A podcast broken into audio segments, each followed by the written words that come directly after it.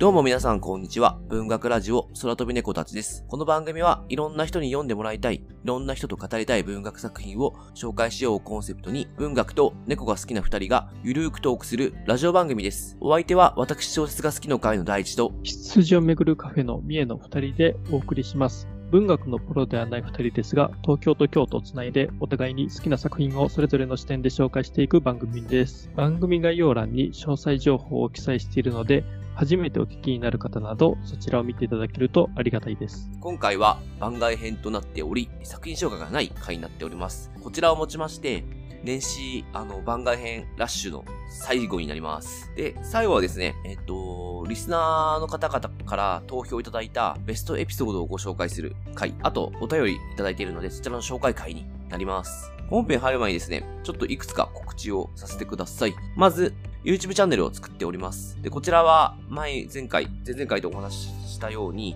え YouTube でこれからやっていくというわけではなく、空飛び猫たちを知ってもらうために、え、ちょっと頑張っていることですので、皆さん何か気になったら、協力してくれる気があったら、チャンネル登録や、あの、拡散していただけると大変ありがたいです。で、2点目が、もうこの配信段階では、まあ多分 SNS 等でもう告知されて募集が開始してるはずなんですけれども、えっ、ー、と、サポーターを募集いたします。こちら、えっ、ー、と、ザ・レターというサービスを使わせていただいて、月額500円の、あの、サポーターになっていただければ、というかまあ、サポーターっていうのはもう我々がこう、ちょっとこう応援したいよっていう方々をちょっと募集したいくてですね。と、ちょっとそのメルマガのこの内容でこうお金をもらおうというよりは、この我々に対する応援っていう気持ちにちょっとこう寄ってるところがあるので、えっと、あまりそのメルマガの内容は期待してほしくないんですけれども、けれども、あの、ちょっとメルマガも多分、なんだかんだ頑張ってしまうと思うので、あの、内容を見ていただければなと思います。で、内容としては、えっと、基本的には、あの、我々が配信作ってみた後の編集後期みたいな内容と、あと、結構最近収録が長くなってきてしまっていて、内容がこう削らなきゃいけないことが多いので、その削った内容を YouTube に非公開でアップして、あ、えっと、その URL しか知らない人しか見れないような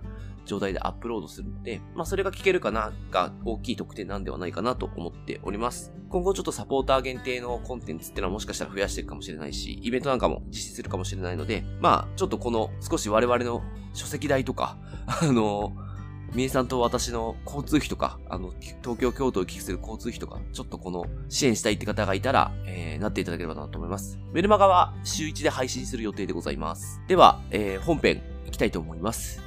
今回はですね、えー、ベストエピソード、あのー、選ばれた作品を、もう発表したい、発表したいなと思います。で、えっとですね、ちょっと前、印象としては去年の方が結構このベストエピソードやるよっていうのはすごく告知してたので、あのーなんていうか、認知されていたなって感じがあるんですけど、今年の年末年始は、ちょっと他の、その、YouTube 作ってたりとか、と、メルマガ準備したりとかしたんで、結構そっちに作業取られていて、あんまりこの告知があの力を入れなかったので、思ってる集まんなかったなという印象です。だいたい20票ぐらいですよね。ううん。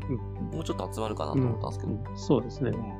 確か前回ね、ベストエピソードを募集した時って、この文学ラジオで初めてそういうイベントみたいなことをやったっていうのが大きかったのかなと。まあそのインパクトみたいなところが、うん、そういう意味では今回、なんか他にもいろんな案内そうだね。年末年始にあって、まあそういう意味ではちょっと薄れてしまったなというのが、ちょっと、ね、反省点として残りましたね。そうですね。去年は、前回はあれ多分、ね、年内中にこう投票してもらってみたいな感じだったもんね。ああ、そうですね。あちょっとその、あの、年始の告知になっちゃって、しかも多分、期間結構短かったんで申し訳なかったなと思ってます。うん、はい。投票対象は、今回は、えっと、本編が39本、番外編が10本ありまして、やっぱりだいぶばらつきました。そうですね。うん。なんかここまでばらつくのかってちょっと意外にも思いましたね。そうですね。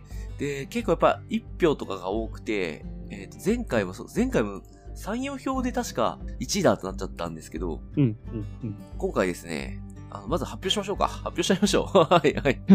はい。じゃあ、結果発表です。では発表します。1位は、えー、私たちが光の速さで進めないなら、でございます。おまだあります。ありがとうございます。まだある。まだあります。もう一つは、えー、3対3、指針衛星でございます。お、これも、まあ、やっぱりって感じですね。うん、で、もう一つあります。はい。あ、まだあるんです、ね、うん、えー、もう一つが、これ最後の一つが、渋谷で目覚めてとなっております。ああ、なるほど。3作品がえー投票1位でございました。これ以外が全部1票で、まあ、これだけちょっと票が少し集まったっていう形なんですけれども、見事にあれですね、SF ですね。まあ、渋谷で目覚めたらちょっと。そうですね。うんなんていうか、うん SF じゃないんじゃないんだけど、個人的にも。本当ですよねうん確かに。でも、一票だけ入ってるやつも見ても、SF、ほぼ、本当何かなんか、SF 多いんだよな。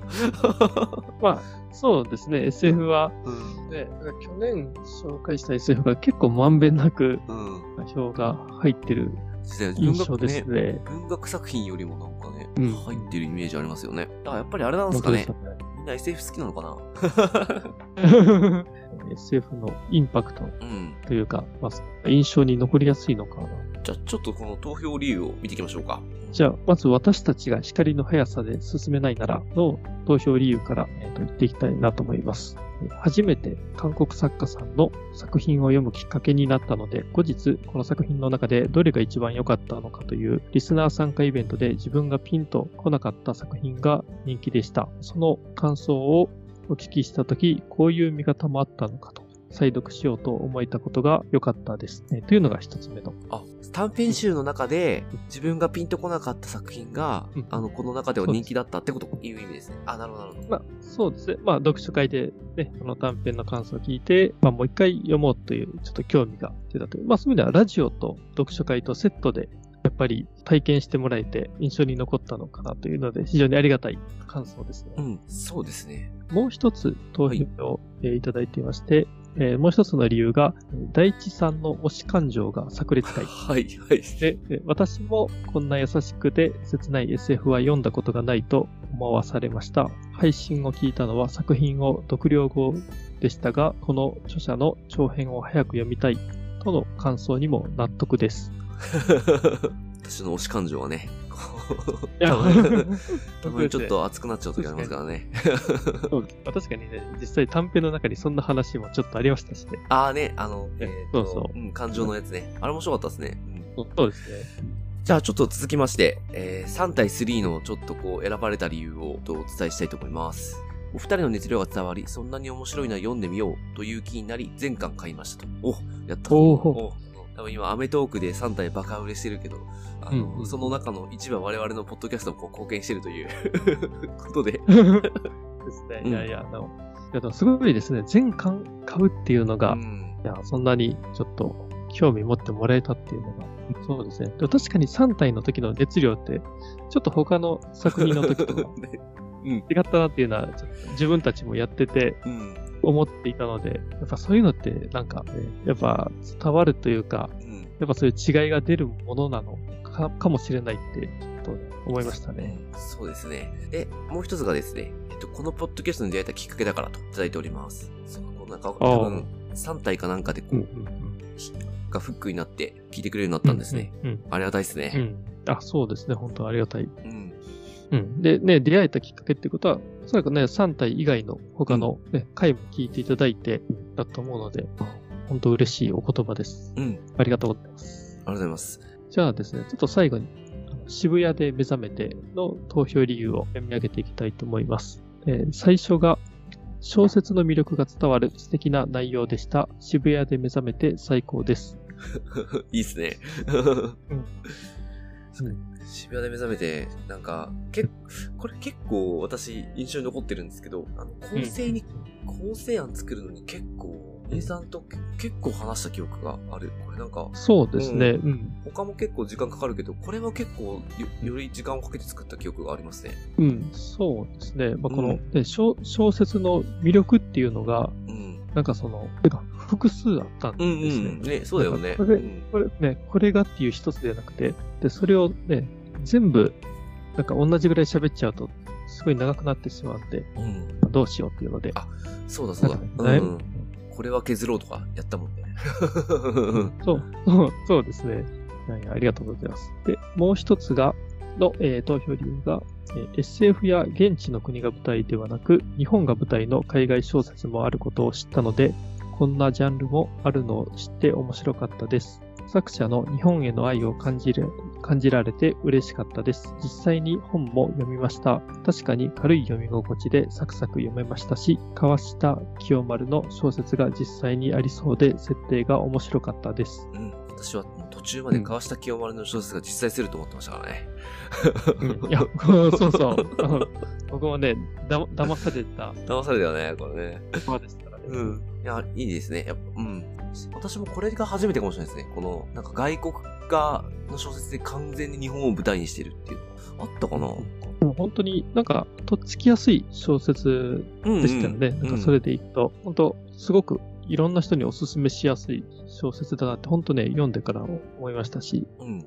聞いていただいた方も、だから日本が舞台っていうところにちょっと惹かれたところがあるっていうのが、うん。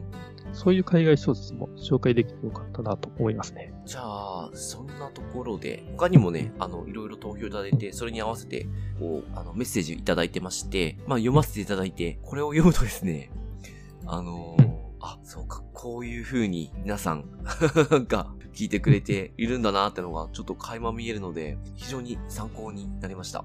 じゃあ、ちょっと、えー他の、他でどんな表が入ってるか、ちょっとお伝えしたいと思います。10不動できます？地上で僕らは束の間きらめくにご一票いただいておりまして、えー理由がですね、えーどんな厳しい状況でも自分を表現するものとして自らを熟成させ、それによって美を見出していくことこそが前に向かっていけることなんだということがお二人の言葉から伝わってきました。えーと大地さんのツボは感動で、三重さんは美なんだろうと勝手に想像していますが、この回ではそれがうまい具合に調和していて聞き応えがありました。ありがとうございます。なるほど。そういう風に見てくれるんですね。うん。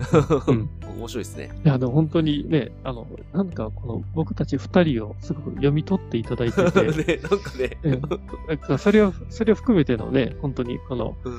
地上で僕らつかの間きらめくをなんか楽しんでいただけたのかなと思うと、いやいや、すごい、これはもう、本当ありがたいというか、はいそうですね。はい。えー次が、あの、アコーディオン弾きの息子、えーベルナルド・アチェが書いた、えー小説の回ですね。で、これの、えー一票なんですけども、投票理由が、えーまずは日本翻訳大賞ノミネート作品を読むシリーズがとても楽しかったこと、そしてこの回を聞いて500ページを超える大作、バスク語、恋愛小説的なエピソード、スペイン内戦、父と息子の確執、50人超えの登場人物と、なんだかがぜん読みたくなり、昨年の私の読んだ本、一般書の中ではナンバーワンにお気に入りの一冊になってしまったこと。三重さんはかなりお気にお気に入りだったのにもかかわらず、マーダーボットを翻訳対象に予想した。あのあたりも面白すぎて何度も聞いてしまったエピソードです。ああ、なるほどね。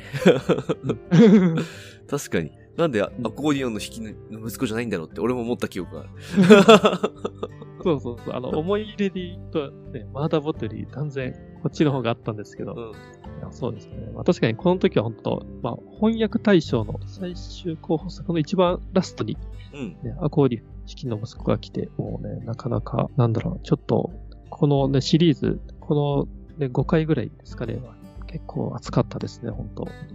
その中でこれを選んでいただいて、しかも実際読んでもらったっていうのがなんかすごいですね。うんうんうん。この長編を読まれるって、もう本当にありがとうございます。じゃあちょっと次行きます。忘却についての一般論です。えっ、と、2020年末に読み、えーシェイクスピアの喜劇みたいに登場人物が最後揃って次々と謎が明らかになっていくような面白さだなと思っていたところ、読んでいて楽しかったという思いが伝わる、まるで友達と会話してるかのようなお二人のトークに共感しました。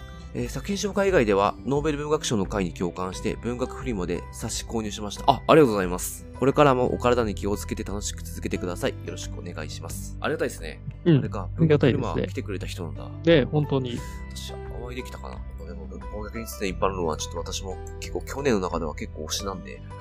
うん。本当ですね。では次がですね、えー、ケンリュウさんのものの哀れの回ですね、え今回もとても迷いました、え投票外の自己紹介会やアカシアは花咲くのカット版もそうですが、冬の夜一人の旅人がは、炎上父さんを彷彿とさせて好きでしたし、私たちが光の速さで進めないならは、柏井さんの表紙を含めて好きでした。日本翻訳大賞の2作は読みましたから印象深いですし、失われたいくつかのものの目録、著者の別作品を読んだり、マーダーボットダイアリー、続編も面白かったですし、3対3は大地さんや三重さんの熱いトークの再熱があり、えー世界の終わりとハードボイルドワンダーランドは年末年始におすすめしてくださった思い出深い作品ですし、番外編も作品紹介会とはまた違った方の力を抜いてお話を聞ける嬉しい時間ばかりでした。えー、物の哀れを選んだ理由は、環境が変わっても変わらないものはあるということ。確かに大切なものが詰まっている。真に響く素敵な作品と出会わせてもらえたからです。ラジオを通して環境は遠くとも文学なら世界を旅できる。まあ一緒に旅できる。えーそこは変わらずあるのかなと。ねといううん理由に、うん。まあメッセージと、この方あれですね、年末年始にうん、ちょっと個別で連絡もらって、うんうん年末年始にちょっと長いのを読むのはどれがいいですかっていうのに、私とみえさんが相談して、世界と終わりと ハードボールドワンダーランドをレコメンドさせていただいたうん 方ですね。そうですね。うん。いや、ちょっと自分、私一番衝撃だったのは、失われたいくつかのものの目録の著者の別作品を読んだりって、ああ、本当です読んね。それっす。これそうです。すごいですよね。出てたんですね。いや、いごいうん、ブックデザイナーの人で、なんかエッセイなのかな？なんか何かしら多分出てると思うんだけど、私そこまで頭がいかなかったな。すごいな。うん、そうですよとね。いうのが一番の衝撃でした、今？うん、うん、うん。でもね、本当にあの、メッセージの中で、その、ラジオのキャッチコピーでつけた文学なら世界をうん。旅できる。だからそこをね、すごく一緒に楽しんでいただけているなっていうのは、本当すごく、ちょっと私も感じましたし、うん、こういうメッセージいただけて本当嬉しかったです。じゃあちょっと次いきますね。次が、えー、マーダーボットダイアリーですね。ネットワークエフェクトじゃない方ですね。選ばれた理由が、この回はお二人がテンションが上がっていて、キャッキャキャッキャ言ってるのが嬉しかったですと。まあちょっとうんテンション上がりすぎたっていうことでしょうね、これね。そうですね。うん、面白かったからな、マーダーボットな。そうですね。うんそうそう。いや、確かに、こんな面白い作品に会えるとはね全く思ってなくて、そう次が、あの、停電の夜にです。で、えっ、と、理由が、えおかげさまでいい作家、いい本に巡り合えました。停電の夜にで気に入り、すぐに同作家のその名にちなんでを入手して読みました。おね、順原彦さん。うん。よかったですからね、停電の夜に。うん。まあその名にちなんで私、最初の30ページだけ読んで、そういえば止まってるな、っていうのを今思い出しましたね。あ、そうなんですよ。うん。積んで、最初の30ページだけあれ、な どっかあると思うけど。あ、でもありがとうございます。いや、停電の夜に本当いいっすよね。じゃあちょっとサクサクいくんで次行きます。と、番外編第10回、人はなぜ本を読むのかという初ゲスト回が1票入ってます。これエリンギさん来てくれたやつですね。えっと、それが、え本を読む理由、文学とは何かという言語化しにくい問いに対して、皆さんの話を聞聞いて、自分の中でも少し見えてくるものがありました。と、いただいております。ありがとうございます。結構番外編、こういうちょっと議論が盛り上がりそうなテーマを毎回選ぶようにはしてるんですけれども、それでこう、聞いてくれた人が自分の中で少し何か考えるきっかけになればなと思ってやっているので、あの、こういう、あの、感想をいただけるの私は非常に嬉しいです。そうですね。なんか本編ではなくてね、番外編も、うんに。も票が入るっていうのがすごい嬉しいですし、ね。じゃあ、次行っちゃいますか。はい。次が映画のドライブ・マイ・カーですね。浜口監督で、えー村上春樹さん原作の、うんえー小説の、まあ映画を初めて取り上げた回で、この投票理由が、この映画について誰かと話したいなという気分になりました。これ、まさにね、このドライブ・マイ・カーやりましょうってなったのが、そうですもんね。そうだね。ドライブマイカー、オンラインイベントやろうかって言って。うん。なんか、話したんないし、みんなと話したいし、みたいな。そうですね。ラジオやって、それでもさらにってなりましたから。すごいいい映画でしたもんね、ほんとね。うん、うん。そうですよね。うんじゃあちょっと次行きます。次がですね、老人と海でございます。いつも楽しみに聞かせてもらっております。ありがとうございます。昨年も気になる本はたくさんあったのですが、老人と海がある意味一番気になりました。ヘミングウェイは結構好きなので、長編短編エッセイと読んだことがあるのですが、老人の海はまだ読んだことがありませんでした。3人のお話を聞けて新鮮で、自分も混ざって話したいという気持ちになりました。そして自分はヘミングウェイのどこが好きかを考えて、彼の誇り高さと、えー脆弱さに惹かれているのかなと再認識しました。たまにはゲスト会も楽しいですね。スペシャル感もありますし、また今年も楽しみに拝聴いたします。よろしくお願いします。というメッセージいただきました。老人と海って結構、なまあ3人で話したからいろんな意見がより出た回ではあったなとはああ、確かうんに確かに。うん思ったんですが、やっぱあの短さでね、ああいういろんなことを考えさせられる 小説やっぱすごいですよね。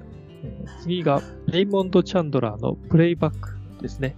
で、投票理由がお二人の主人公マーローに対して、やっぱり好きだ、もっと好きになったという気持ちが伝わってきて、私もマーローを知りたいという思いからえロンググッドバイを読むきっかけとなりました。私は海外の長編の本自体初めてだったので、思い入れが強くベストエピソードに選ばせていただきました。マーローを読み読み終わりたくなくて、プレイバックはまだ読めていないのですが、えー大事に読みたいと思います。なるほど。いいですね。うん、いいですね。うん。うん。2冊目に選んでよかったですね、今年のね。うん本当ですね。ううんプレイバックの、えー前作がロンググッドバイに、うん。ねなるんですよね。うん。確かにね、ロンググッドバイ読んで、なんかその、プレイバック読むっていうところ、ちょっと躊躇する気持ちなんかわかりますね。なんかちょっと終わりを見たくないという。そうですね。終わっね、これで終わってしまうっていうのは確かにわかりますね。えーっと、で、最後なんですが、えこうしてあなたは時間戦争に負けるに一票いただいております。えっと、東京と京都という離れた二つの土地で、パーソナリティの二人がそれぞれの感想を述べ合って話しているのが、まさにこの物語、ブルーとレッド、それぞれのやりとりに合っているなぁと思ったのが投票理由です。といただきました。ありがとうございます。なんか、ありがとうございます。我々、あれですかね、うん。敵敵対したんですかねもしかして。そうですねこういうのちょっとね、はなんか恥ずかしくなりますけど。うんアザラシの中に手紙を忍ばせて 送るとかね。相手を出して、相手を出し抜く。うん。でも、うん、確かに面白いですね。やっぱこういう、ああいうなんか、二人作者がいてみたいな作品で、うん人のなんかこう、なんですかね、うん、関係が出来上がっていくっていうのは、確かになんかう、ん。ちょっとリンクする部分がもしかしたらどっかであるのかもしれないですね。うん。あそうですよね。二人でやっていくとあるかもしれないんですよね。うんえっ、と、皆様、投票いただいた皆様、ありがとうございます。あの、来年もやりたいと思ってるので、また楽しみにしていただければなと思います。で改めて感じたのは、やっぱり作品がめちゃめちゃいいので、なんか私たちのトークよりもやっぱりうん作品の力がうん良くてみんなに届いてるんだなという感じにうん、うん、うん。印象を受けますね。うん。まあそうですね。うん。これからちょっとやっぱいい作品をまた選んでいきたいなと思っております。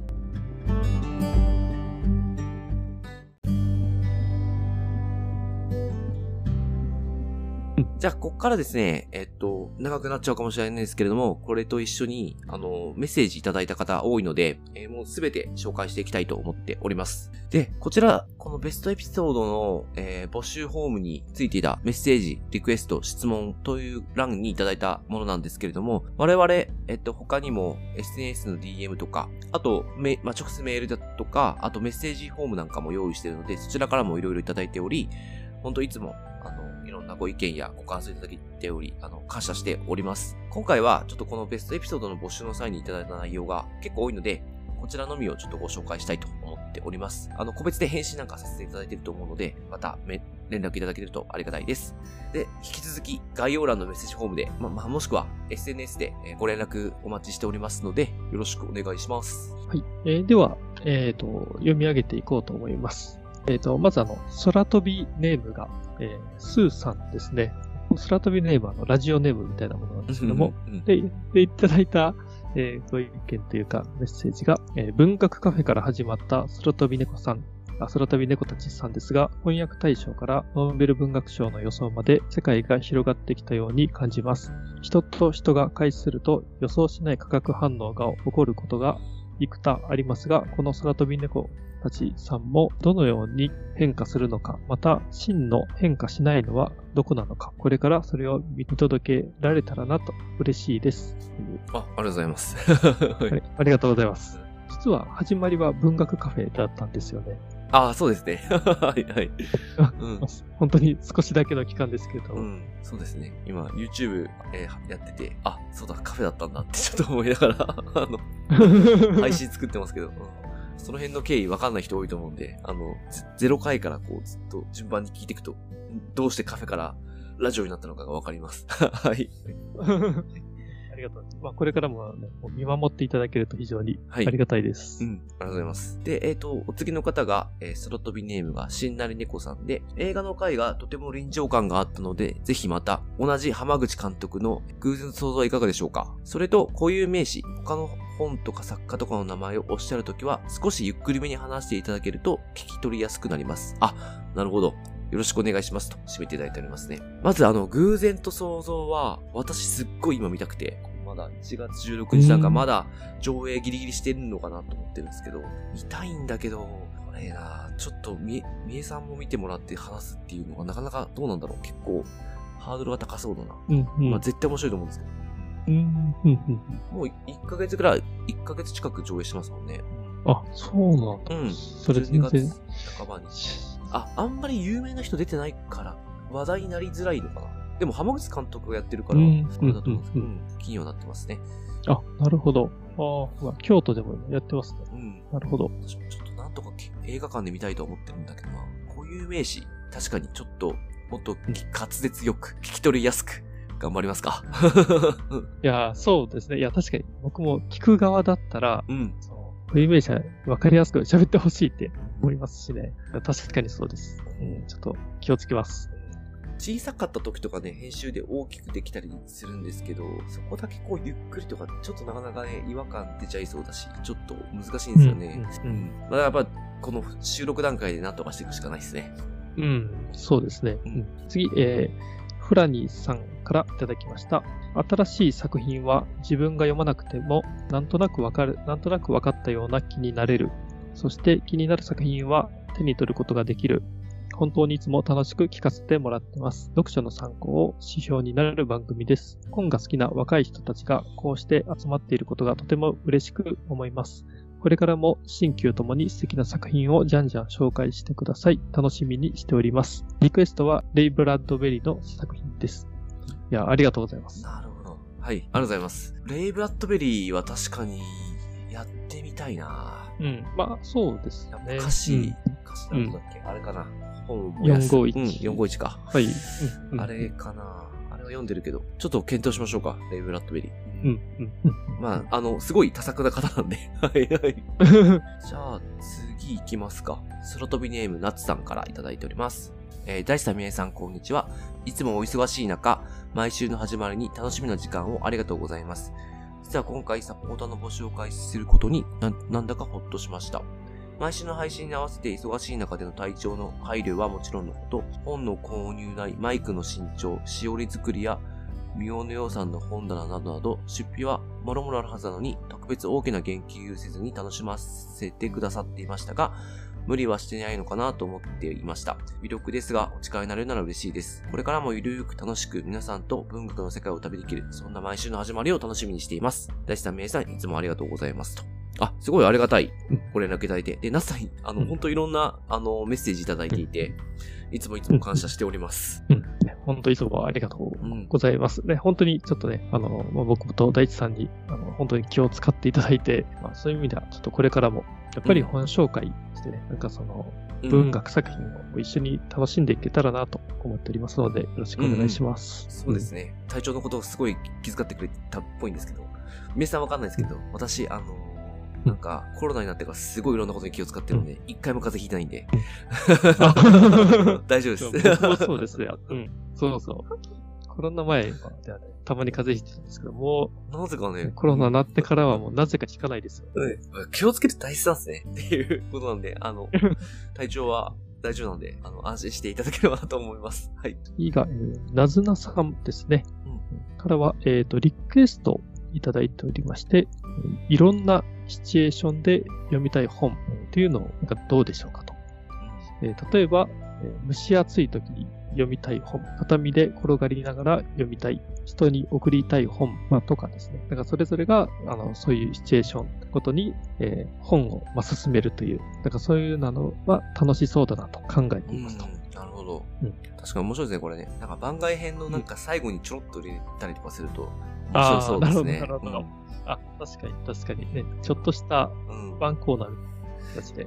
でも、でも、テーマに、シチュエーションによって盛り上がりすぎちゃって、あ 収録が膨らむ可能性があるな。そうですね。こういうの確かに、まあ僕と大地さんもそうですけど、ちょっとゲストが来た時とか、ちょろっと、うんなんか、やってみたい、やってみても面白いかなうん。そうですね。うん。確かにと思いましたね。次がですね、えー、外飛びネームすみれじんじんさんから、えー、嬉しい一言をいただいております。いつも楽しく拝聴しておりますと。いただいております。ありがとうございます。ありがとうございます。で、えっ、と、お次がですね、ずぶ濡れ犬さんという方からいただいておりまして、え日本人の作家になりますが、えー佐藤康の作品を取り上げてくれたらと思っております。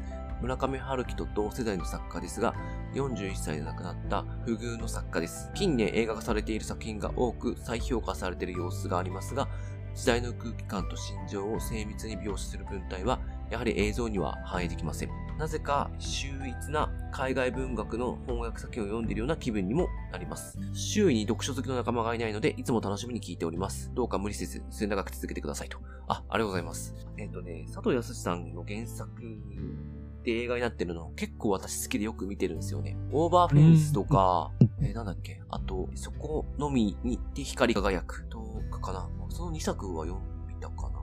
君の鳥は歌えるはまだ見てない。見てないな。見てない。見ようと思って見てないな。っていうあれなんですけど、映像の空気感がすごく私はその時好きだったから、原作ってどうなんだろうってちょっとわかんないんですけど、まあ、確かにちょっと読んでみると面白いかなと思いますね。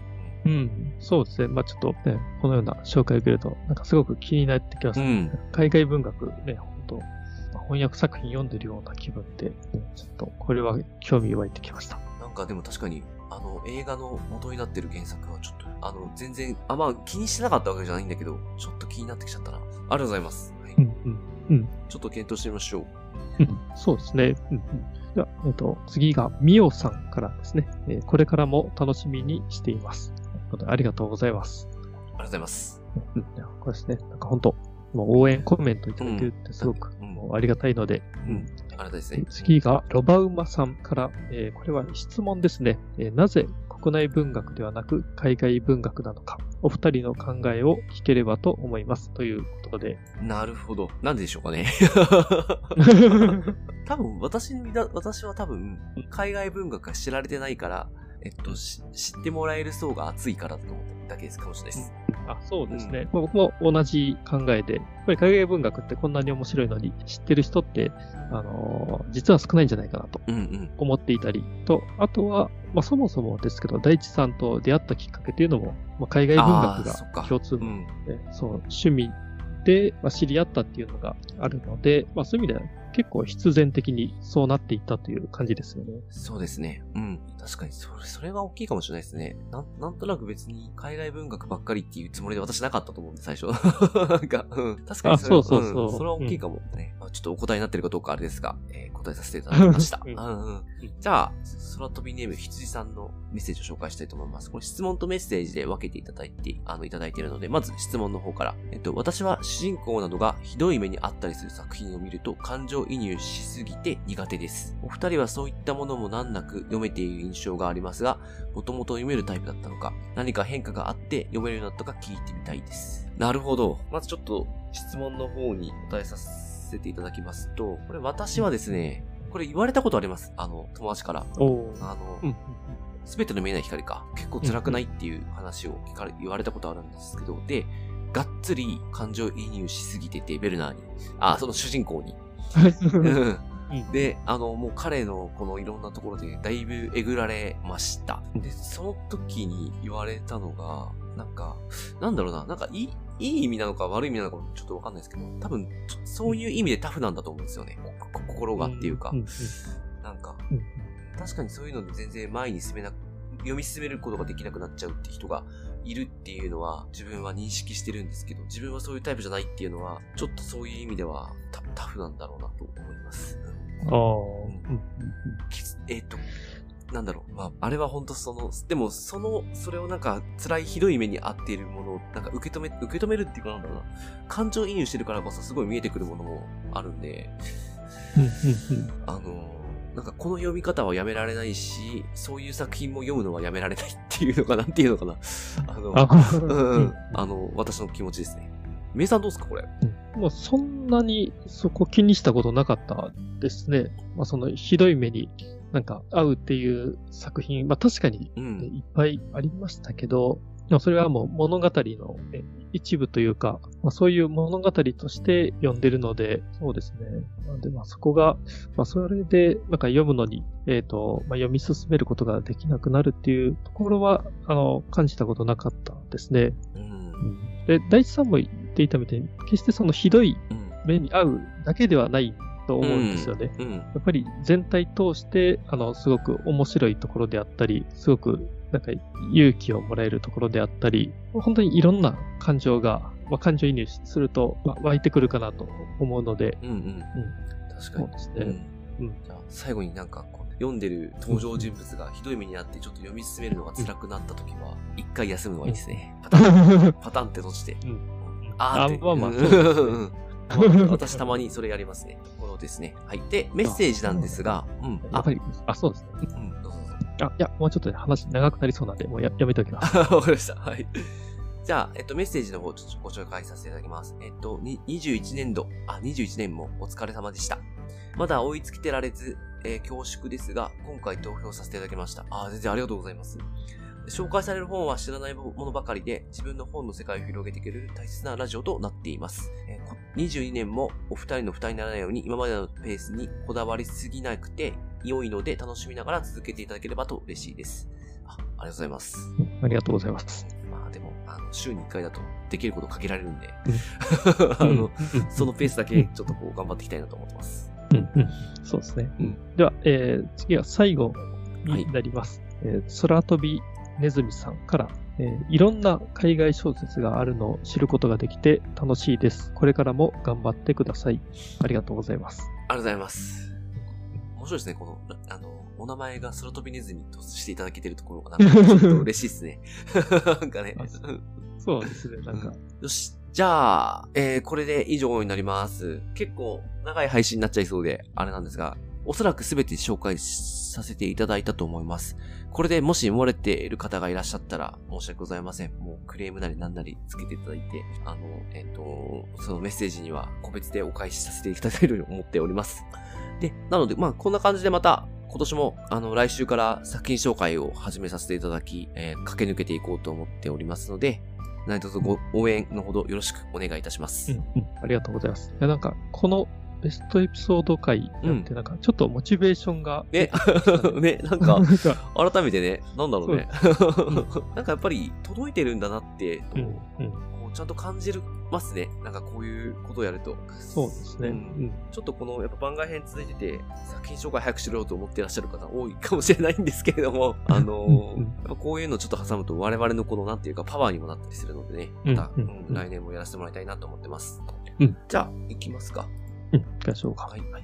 じゃあ、最後、次回予告させていただいて締めたいと思います。次回はですね、デカメロンプロジェクトという本をご紹介したいと思っております。これですね、あの、パンデミックから生まれた29の物語という、29人の作家が書いたコロナ禍における生活を書いた小説になっておりまして、かなり面白いので、えー楽しみにしていただければなと思います。では、え番組の感想やリクエスト、またこのラジオを聞いて紹介された本を読みました、読み返しましたなどございましたら、ハッシュタグ、空飛び猫たちをつけて、教えていただけると大変嬉しいです。Twitter やインスタの DM や投稿などでお待ちしております。メッセージフォームを番組情報欄に載せておりますので、そちらから直接いただいても大丈夫です。積極的に拡散、共有していただけると助かります。ではまたよろしくお願いします。ありがとうございました。